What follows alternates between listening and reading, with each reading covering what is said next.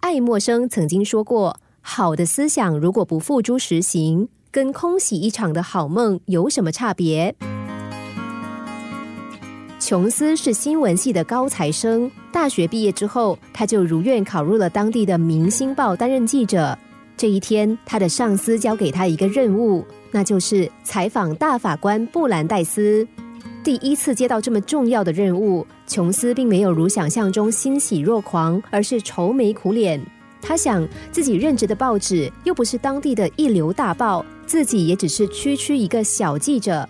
大法官布兰戴斯怎么会接受他的采访呢？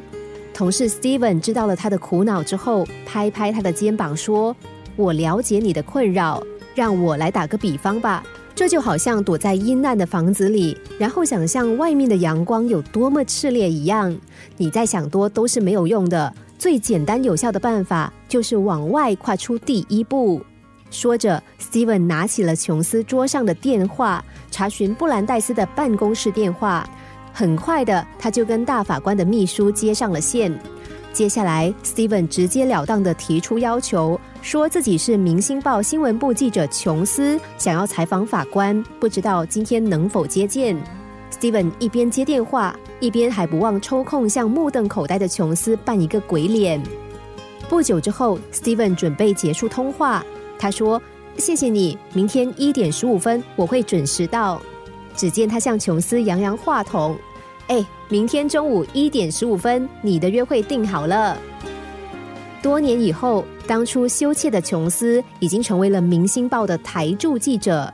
回顾这件事的时候，他还是觉得刻骨铭心。他说：“从那天起，我学会了单刀直入，做来不容易，但是很有用。而且第一次克服了心中的畏怯之后，下一次就会容易很多了。有白天就会有黑夜，有快乐就会有痛苦。”在人生的过程中，如果我们不想让自己的心情起起伏伏，首先就必须要领悟到，不论是快乐还是痛苦，都必须用欢喜的心情来面对，保持好心情，才能够不断遇见美好的事情。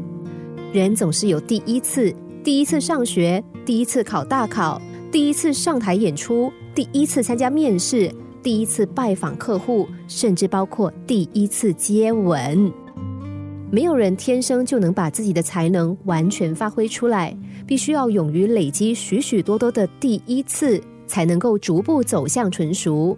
要知道，即使一开始的结果不是那么理想，即使是跌跌撞撞的迈出第一步，但只要是有了开始，对未来的影响绝对都是正面的。